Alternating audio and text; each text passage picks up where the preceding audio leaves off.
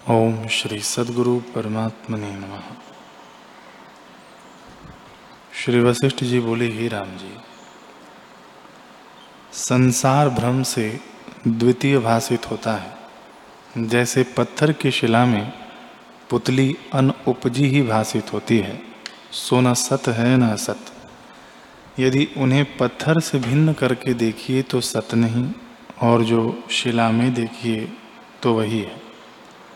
वैसे ही जगत आत्मा से भिन्न होकर सत्य नहीं है, और आत्म सत्ता में आत्म रूप ही है। जैसे छोटे बालक के हृदय में जगत का शब्द अर्थ कुछ नहीं होता, वैसे ही ज्ञानी की चेष्टा भी प्रारब्ध वेग से होती है।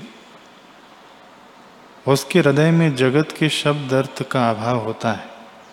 हे राम जी, जो कुछ प्रारब्ध होता है वह शुभ हो अथवा अशुभ, अवश्य प्राप्त होता है, मिटता नहीं।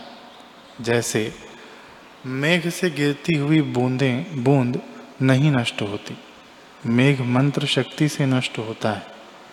तैसे ही उस जीव का भी प्रारब्ध कर्म नष्ट नहीं होता।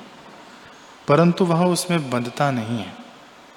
अज्ञानी को संसार सत्य लगता है और भिन्न भिन्न पदार्थ संयुक्त प्रतीत होता है, क्योंकि उसकी समझ में पदार्थ सत्य होते हैं। पर ज्ञानी के हृदय में आत्मा का ज्ञान है। उसको संसार की सत्यता नहीं प्रतीत होती है। हे राम जी, जैसे किसी ने अमृत पान किया हो तो वह अमल और कटुक फल की चाह नहीं करता। वैसे ही ज्ञानी किसी पदार्थ की इच्छा नहीं करता। जैसे रुई के फाहे को अग्नि लगे और ऊपर से तीव्र पवन चले तो नहीं जाना जाता कि वह कहाँ जा पड़ा।